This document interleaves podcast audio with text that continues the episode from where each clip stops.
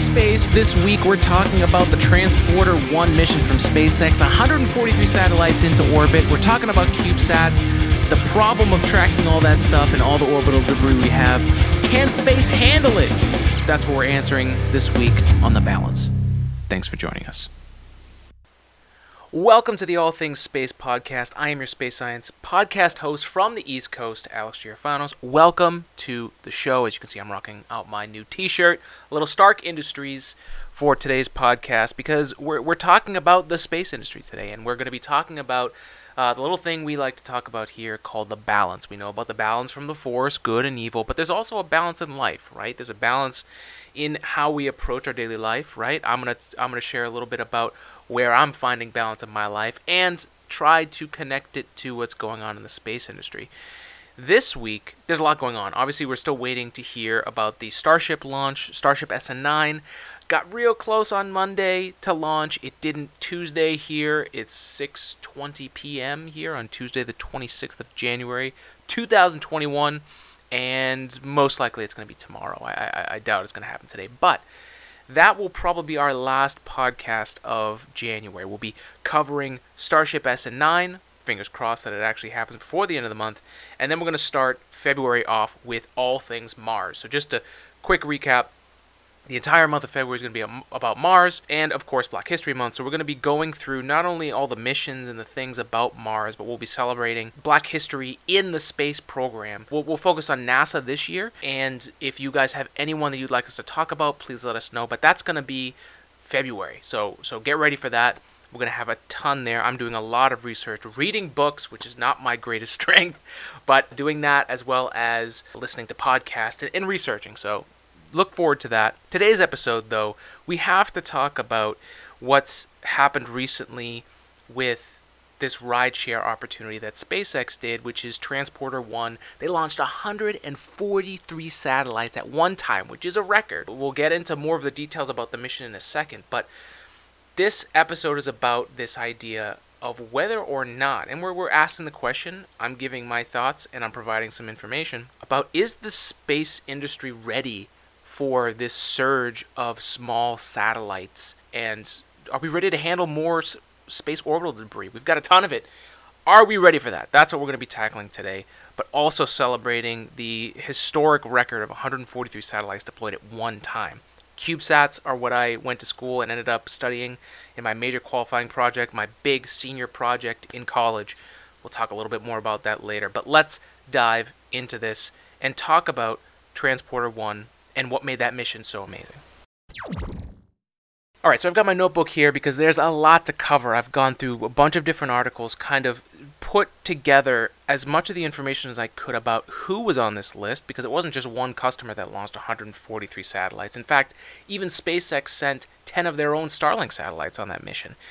And this idea of ride sharing into space is obviously not new. We know people uh, use ride sharing in real life. It's a real application. Obviously, not now in the time of COVID. That industry has definitely taken a hit. But we were using ride sharing for people that couldn't afford the money to put down for a car and to have their own, or or maybe they wanted to get place to place without using public transport, or even just that wasn't available. Right? It was a it was a a budget friendly way of getting around. And it was very popular and it gave a lot of people a lot of value. No different here from this Transporter 1 program, but also just this whole idea of sending small satellites into orbit. And SpaceX is by no means new to this party or one of the first. They just happen to be doing it because it brings money and there's a lot of value for it and they have an amazing vehicle to bring it up there, and they're already a big player in the industry. And they obviously have the engineers behind them to do something crazy, like launch 143 of these at a time, and still track them and help make sure that they get to orbit safely. There's plenty of other people. I mean, NASA created a whole new tier of launch providers just for CubeSat and small satellite deployment into space. There's companies like Firefly and Rocket Lab, and even the the Space Launch System was intended to basically send a you know original mission, whether it's Artemis going to the moon or anywhere else. They would also be able to have the capability of launching different satellites, cube satellites, into different orbits. There's a, a mission we came across the other day called the LunaH-Map, uh, L U N A H and it's basically looking for hydrogen on the dark sides of the moon, and it would be a cube satellite mission. It's one of the first to actually launch into space. So an actual team of people in college, which is very similar to what I did, but they're super close to actually be able to launch. And one of those missions literally is a small satellite, something like this size. This is literally a cube satellite. And we'll get into more about this here, but this is just how simple this idea is is sending something that's very very small, compact. You you get to send a bunch of people into space. That is the value here is going into space without having to need a whole bunch of money to do so. That is the game that's being played here in the industry. Transporter 1 did that pretty much flawlessly. So let's go through some of the stats here. Again, we talked about this before 143 satellites were deployed from a whole bunch of different people businesses, companies, organizations. The previous record was held by India, where they released 104 spacecraft in one mission, and that was back in 2017. This happened uh, last Sunday at 10:15 a.m. Eastern Standard Time, and that would have been January 24th of this year, 2021. It's also the 73rd recovery of a Falcon 9. So just showing you how versatile having a reliable rocket to go to orbit, especially low Earth orbit around around Earth itself, can can be for a company and how lucrative that can be. And interestingly enough, so those 142 satellites deployed within 59 to an hour and a half, at 59 minutes to an hour and a half after the launch happened, and that's the the real magic of the the space industry and, and launching into space, right? It really does happen pretty quickly when you consider, you know, I could drive 30 minutes and and not even be outside of my own state, right? The fact that they can be in orbit in under an hour is insane. And one of the interesting things, especially about this Transporter One program, what SpaceX is offering essentially is that you can launch up to 150 kilograms at 2.2 million dollars. So you need to put down 2.2 million dollars to send one of your satellites. Again, utilizing something small and compact like this CubeSat here that NASA provided this 3D model that I 3D printed thanks to our lab AG3D. Uh, you can check out more about us at ag3d-printing.com, but we'll talk about that more later. But there's different variations you could do with this satellite, right? You can have one of these, you can stack uh, a bunch of them up. You could have like three of these tall. There's also other variations where we've seen uh, people will go three of these tall and two wide. So you've got six CubeSats and you're able to put the components inside uh, have little openings on the side as you can see here where you can literally have uh, power here. You have your solar cells all over so you can get power. And that's what this mission did is it deployed these satellites into sun synchronous orbit so that they're always going around the, the earth and facing the sun all the time regardless of whether the earth is spinning they'll be able to face the sun so they get to use the power from those solar panels, which means they don't necessarily need all that extra fuel and, and stuff to move around or power. They're able to get that in that specific orbit. And it's pretty cool because the Falcon 9 actually flew south uh, down by the poles because it was deploying it into that orbit. And it's a really rare kind of launch because you've got to. Uh, I was reading in one of the articles, you've got to thread the needle between Florida and Cuba as as you're flying by, and so it's it's not you're flying over land, right? It's not like the coast the coast of Florida. You're just flying off into the water, and if something happens, uh, you know, you at least dump into the ocean. This is this is flying over land, so it's a real cool visual opportunity for the people down in Florida. It, it's it's a really valuable orbit for something like this.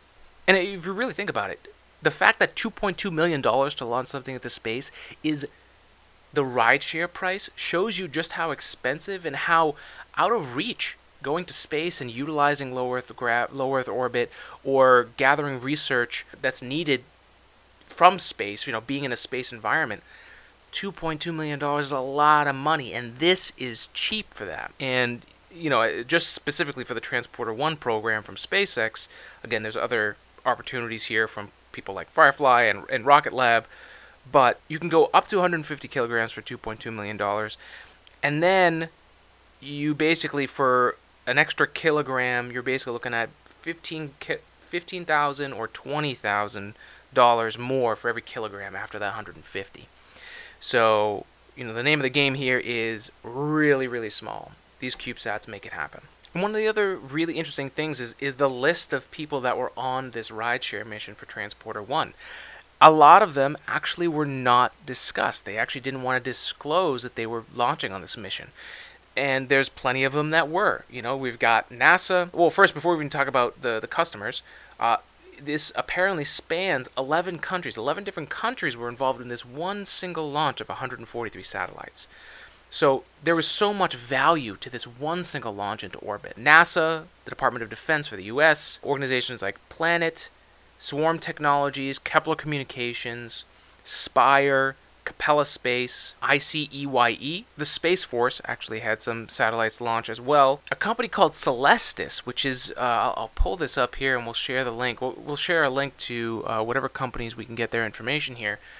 But just to show you the different companies that exist, right? This is just a just caught my eye. Celestis is a memorial spaceflight company, and starting at four thousand nine hundred ninety-five dollars, you can launch a loved one's remains into orbit on this service.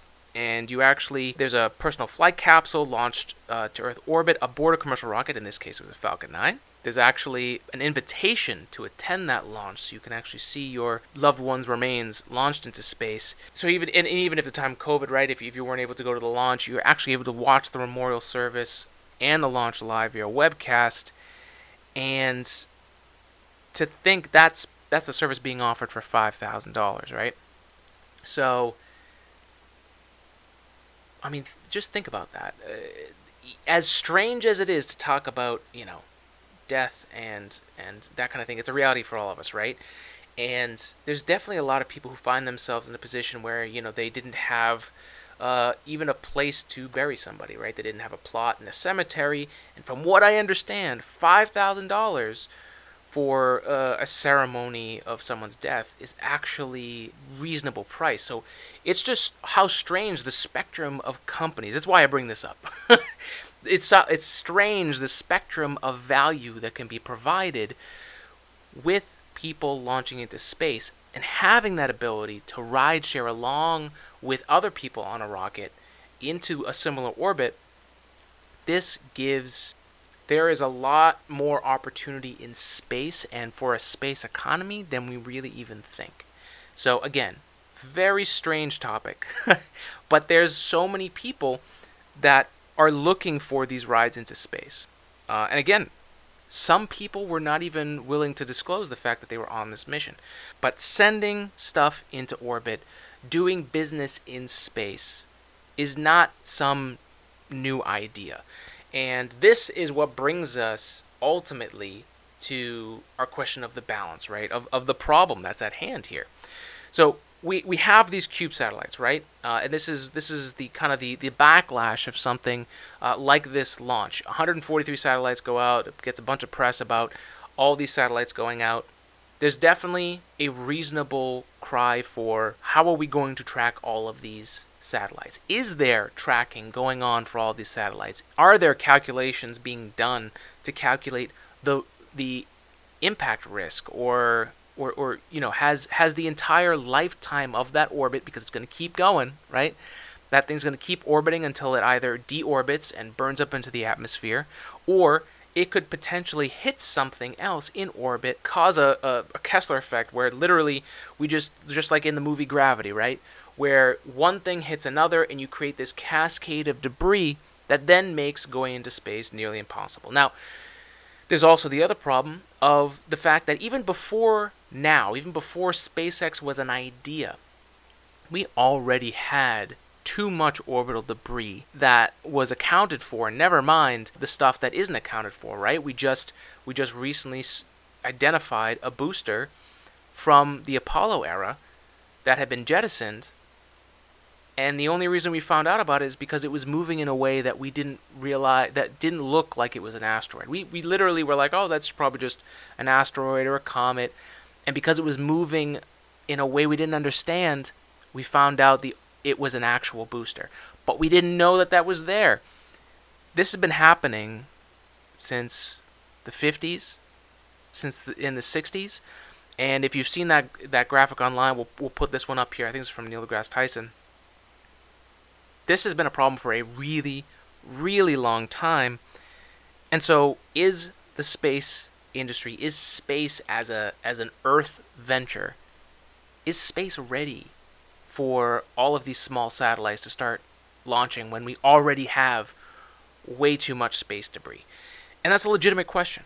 That's a, a legitimate concern, especially when you consider the actual size of these small satellites. I mean, it's one thing to track the International Space Station, right? Uh, something basically the size of a football field, right? And we're you could barely catch that in the sky, right? If, if you're lucky and you get a clear night, you can see that. But that's that's what's visible, and that's just a spot. That's just a a little dot of light. How are you going to track these? If one launch sent 143 of, of satellites of this size, how do you track those? Is there tracking on board? There's, it, this is a question that I'm I'm looking more into so that I can challenge this idea and not just uh, you know see that I'm I'm I'm siding with Stark Industries or with with SpaceX because this is this is a legitimate problem. Now, in my research, what I did find is we've got a few things going for us here in Space Race 2.0. With Space Race 2.0, we have, thank goodness, SpaceX and NASA, NASA being the real the, the, the guidance of going into space, right? They worked together with SpaceX for the Dragon capsule. We were able to get the commercial crew program up and running, and NASA was even a part of this mission, sending up their own Cube satellites, right? So there's there is a partnership going on, and I would be hard pressed to say that NASA isn't giving them guidance, right? NASA is definitely giving them guidance, and there's definitely things that SpaceX has to do to prove before they fly anything. But they've gained the trust of NASA. The Space Force also now is tasked with tracking and creating a catalog of all of these things in orbit. All that that crazy amount of stuff that we saw orbiting the planet. Their new task as a new branch of the military is to do tracking for that and to make sure that we can if someone wants to launch on Tuesday, we'll be able to tell them when to launch because we'll know what's there and we'll we'll be able to calculate the risk of something impacting another thing as it goes up into space. So we have all these challenges, and I, and I see this move to basically say we sh- we shouldn't be doing this. We shouldn't be allowing SpaceX or or these companies to to go into space. We need you know we're just not there yet. It's not time for that. And I'm not quite sure that's the right way to approach that. And this this is where we enter enter my opinion on the on the on the subject here. So, and let me give you some context on this opinion, right? So, we talked about this before. My college project was to work on a team, an inter- interdisciplinary team, to create a. Well, I'll pull it up here so we can get more specific about this. I was on one of three teams that was involved in designing this mission for this cube satellite. And the idea was we were going to have this cube satellite. I'll read our abstract here just so that you guys can actually hear. So, the goal of this major qualifying project was the design of a thermal, mechanical, and power subsystems of a CubeSat, supporting a university led science mission to orbit an X ray spectrophotometer. So, that spectrophotometer was going to be taking readings of the sun, gathering space weather readings. We were going to be able to provide information that could develop a theory or at least take info on the sun. At that time, in 2012, that was the time we were doing this project, um, there was a lot of concern for the sun's activity. It was very high at that time. We had a lot of uh, coronal mass ejections, a lot of sunspots. So there was a big focus towards researching the sun and seeing what was going on. And back then, I remember applying for this project and I remember thinking, wow, we could actually be able to launch a mission into space. We could actually, and, and, and of course, in my mind, and I think everyone else that signed up for that project, uh, we were we were going to design a spacecraft and then go see it launch. Now, uh, they didn't not tell us it wasn't going to launch, which was a good thing on, on the professor's parts. um, but it was a really i mean that that experience was super valuable for me as an engineer i learned that i like working with people on projects way more than i like sitting behind a whiteboard or a piece of paper or behind a lab experiment doing the step by step procedure I learned that I, I actually excel way more at that than I do on the the, the pure uh, science of like one person, right? Like I guess the the difference would be, I think that's why I'm an engineer, and not necessarily a theoretical physicist, right? Because like a theoretical physicist is going to work on their theories, on their things, and and develop But Yeah, they'll they'll have some other people help with papers, but it's really more of a single track. It's it's about that person, right? Like Einstein, right? Um, I wouldn't be good at what Einstein did, but I'm good at helping work on a team and and and do my part and share my work, right? I remember one of one of the meetings we had, and so there were a bunch of teams, right? Ours was the mechanical power and thermal subsystem design team. So we were working on the actual model of the spacecraft. So ours, uh, our spacecraft was going to be three of these CubeSats tall, three stacked together, and we were going to have all those instruments inside. And I remember we were looking up we were trying to source materials. We ended up going with Clyde Space because they were really the only website. Like it was in 2012. This is part of what spurred the podcast for me. In 2012, it was really difficult to find aerospace engineering content online. Uh, the company Clyde Space that provided uh, supplies for satellites specifically, um, they had a really great website at that time, especially for 2012. And we were able to source their stuff and, and basically our my sub team we were designing the parts in SolidWorks so that we could actually have a visual representation of the spacecraft and all its components so that we could then pass that on to the thermal team and then the thermal team could take our physical models and run simulations. They could see how the thermal distribution of being in the sun, uh, some areas cooler, some areas hotter, what is that going to do if our satellite is facing the same direction all the time? What is the heat distribution going to be like from the front to the back? Because the front's going to be really hot and the back's going to be really cold. What does that do to the inside? Are the components rated for that kind of a condition? That's what our team was doing. And then there was another team that was working on the actual electrical like is is the actual power in the system capable? If we're only running solar panels on this? Are we getting enough sunlight over the lifetime of this mission to actually run everything? And and, and what is the wiring we need to do? And, and can we run it through those simulations?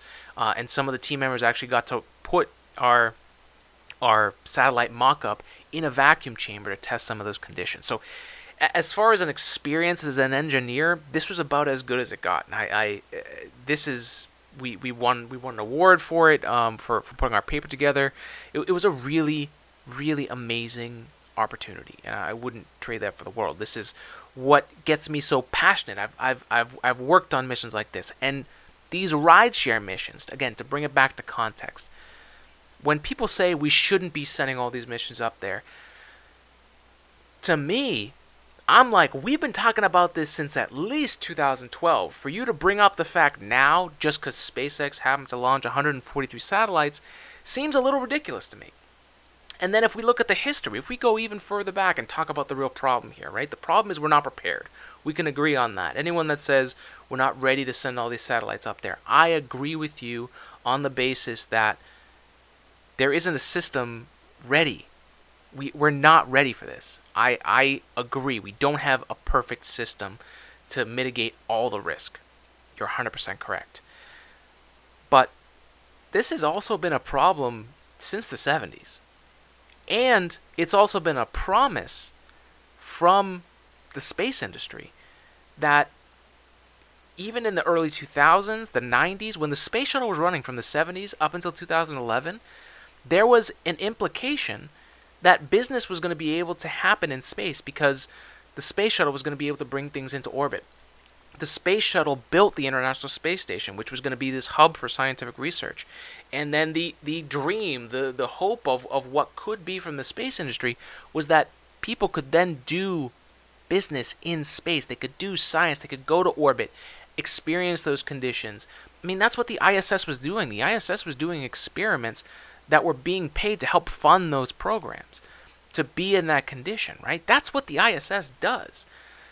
So this problem has been a problem for a very long time, and we did not do anything. we didn't do enough to get us to the point where we're prepared to analyze the risk of all of these objects, right? So my thing is when we talk about we shouldn't be doing this. To me, as an engineer and as someone that has worked on these satellites and and had that dream of we're going to launch this, we're now at this point 9 years later that these colleges, these these academies, these universities, these businesses like Capella Space, like Spire, Kepler Communications, Swarm Technologies, Planet, Celestis. This is the promise that's been made for a very long time, and we got lucky. We got very lucky that after we retired in 2011 the space shuttle, that capability went away. We we had the ULA, we had the Delta 4, we we had some capability, but it was not the business aspect. It was not affordable to go into space yet. And now with people like Rocket Lab, Firefly, SpaceX, and the rest, even the SLS, was based on this idea that we would be sending missions and other satellites into orbit. Now, we need the we need to work the problem, right? Think think about the Martian, right? Let, let's let's talk about the balance here. So, this is this is I'm I'm trying to be honest with this because uh, I'm trying to bring a personal aspect of of balance in my life. So, I recently went to the dentist, and it may seem like a really minor thing, but I smoked cigarettes. We've talked about this before, and and my past with addiction, and even dealing with that same mindset today. I smoked cigarettes a pack a day for about six years. I was smoking cigarettes when I was doing that CubeSat project that, that we're discussing right now. So all the way nine years ago, I was still smoking cigarettes. And and when I went to the dentist recently, which was a terrifying experience, I remember in my phone call to the dentist, they asked, "When was the last time you had a cleaning?" And I had to think about it. And the person on the phone was like, two years, three years. I think the longest time they had on the sheet that I was filling out was three years. And I said six. And in reality, it was nine years since I had been to the dentist. And that's a terrifying, terrifying thing, especially since six years ago I stopped smoking cigarettes. And so I, I did this because I just finally got to the point where literally my teeth started hurting. There was a few teeth, and this is during COVID, right? So it was the most anxiety producing. I just got to the point where I had, I just, I was, I was starting to clench too. As, I mean, how could we not be clenching in this time, right? It, this, the stress level is so high.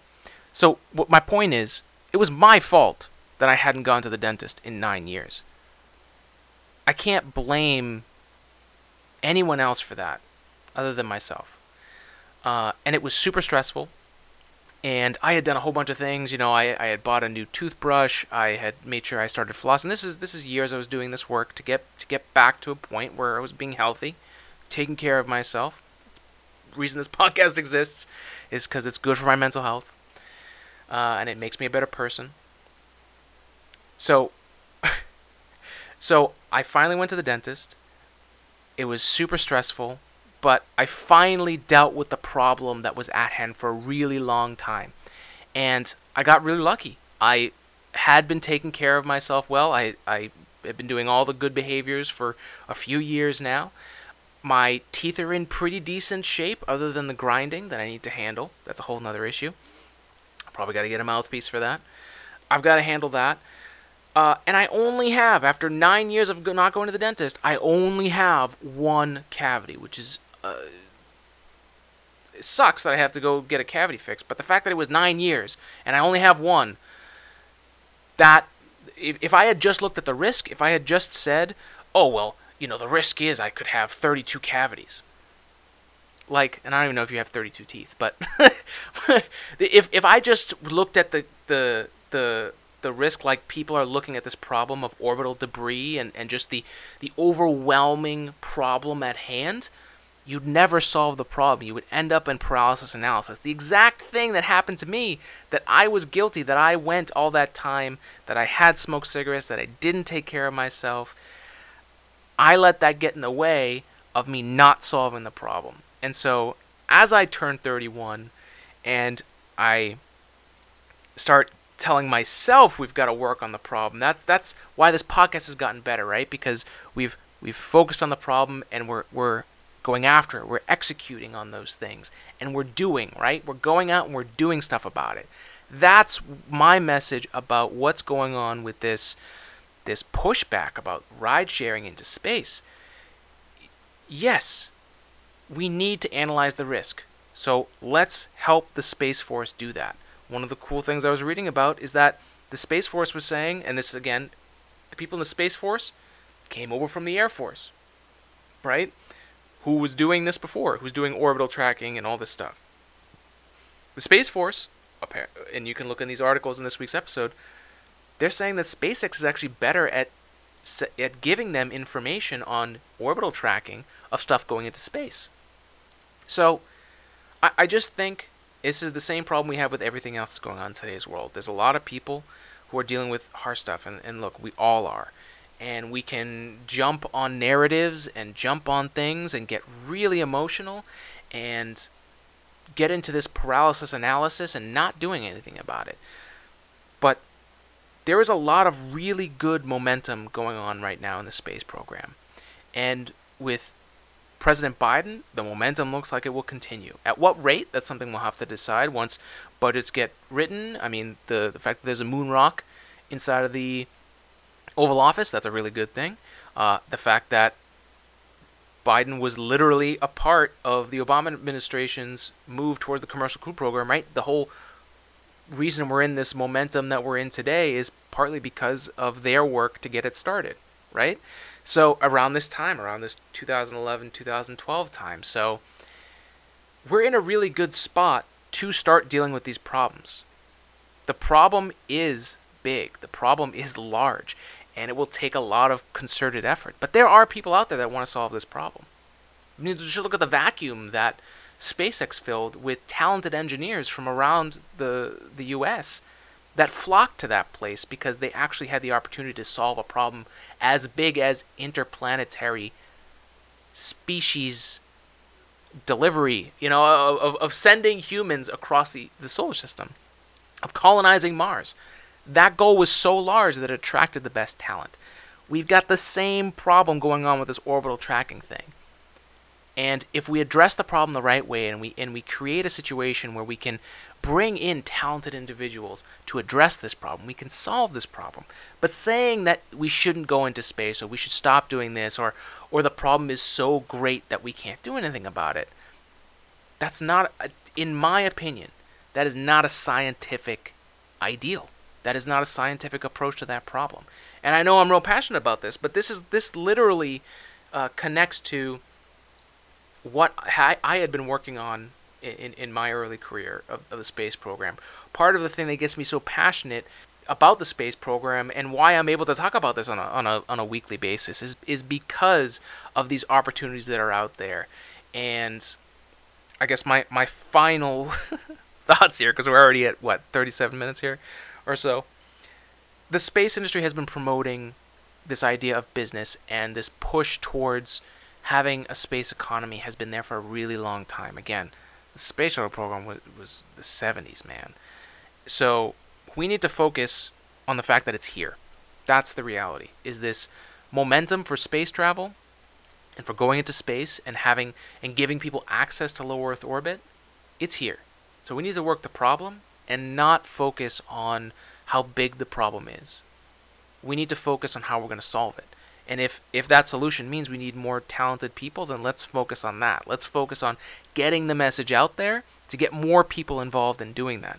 Let's let's bump up the voices of, of companies working on this problem, which we're going to do here uh, probably in March, since all of all of uh, February is going to be pretty much Mars. We'll, we will address this, but there are actually some missions finally getting out there that are going to address this orbital debris problem I remember back when I was doing this this senior project for our CubeSat, which I think we ended up calling Icarus. Uh, or, or we didn't call it Icarus because that would wouldn't have been good close to the sun. I forget what we called it. I'll have to ask. I'll have to ask some of my friends from from back in the day that we did the product together with. But like this, the problem is here. We need to figure out how to solve this. And I don't. I'm not saying I have the answers. I, I'm saying let's let's get excited about solving the problem and not being so overwhelmed by the size of the problem that we end up not doing anything about it because that's what happened to our space industry almost a decade ago. We got overwhelmed with the problem of the space shuttle and dealing with sending human being, beings into space that we canceled the program without having a real next step for what we were going to do. So that is my passionate argument for the balance for this week. Is the space industry ready for all these rideshare opportunities? Is the space industry ready for all of these small satellites? For, for a continuing amount of these 143 satellites going into, into orbit? Maybe not right now. But we have the best chance right now with the momentum we just had from the last eight years that we can actually make a good shot at solving this, at finally putting forth the infrastructure to track all of these things. You know, it's it's it's tough to think back, but 10 years ago we didn't have all of this all of these eyes and all of this money being put towards space. Now is the time to ask for these things. So if keep keep being critical, keep figuring out ways that we're not succeeding, but don't go so far that you don't allow solutions to happen. And that's advice to me as it is to everyone else because as an engineer, as a person of science, as a as an analytical thinking person, I can very very easily obsess about the things that don't matter. And so while I come at this with much passion, uh, uh, uh, for the people that are saying we can't do this, it's also me arguing with myself about the things that I tell myself I can't do. And that's what these episodes about the balance is about. It's about connecting these really complex things that are happening in the science industry, in the space industry, and connecting them to real life because they're really not that far off from the problems we deal with on a day to day, human to human basis. So, that's our episode for this week. Thank you for joining us for another episode of Today in Space. I hope that made sense. I did go off on a rant there, but my heart was in it, and uh, I'd love to know what you guys think about that. So uh, uh please let us know what you think about this episode, what your thoughts are about ride sharing into space. Uh, are you for it? Are you against it? What are your solutions? What do you think would be a good idea to help us solve this problem, to work the problem, to science the shit out of it, as they say in The Martian? So I'd love to hear from you. Hit us up on Today in Space Pod on Instagram and Twitter, Today in Space Podcast at gmail.com, uh, and of course at Today in Space on TikTok and Today in Space Podcast on our Facebook page too. That's it, folks. Thank you for joining us. Make sure to subscribe, like our stuff on social media, subscribe to our podcast on Apple Podcasts, Spotify, on YouTube. We've been making growth, and that's because of you, because of people like you sharing with people, telling your friends, hey, I found this cool space podcast. Uh, you're interested in space, why don't you check this out? That is because of you. So thank you very much. Uh, we're looking forward to more growth here in 2021 and to help get help spread love and spread science, right? We're, we're, we're here to help push ideas that may be new for in, in, in the science perspective, you know, new ideas that, that need to need a push to get out to the public. We're also here to break down really complex stuff that may not make sense to you or or isn't really coming through the right way. We're here to kind of try and break this down. And of course, talk to people who are working in the industry, people who love science, whether they're working in it or even if it's just sci-fi. That's we're here for all things space. So thank you for joining us. We'll see you next time. Hopefully, Starship SN9 will launch by then, and we'll cover that. If not, we will see you in February for the month of Mars and Black History Month. Be good, spread love, spread science. See you next time.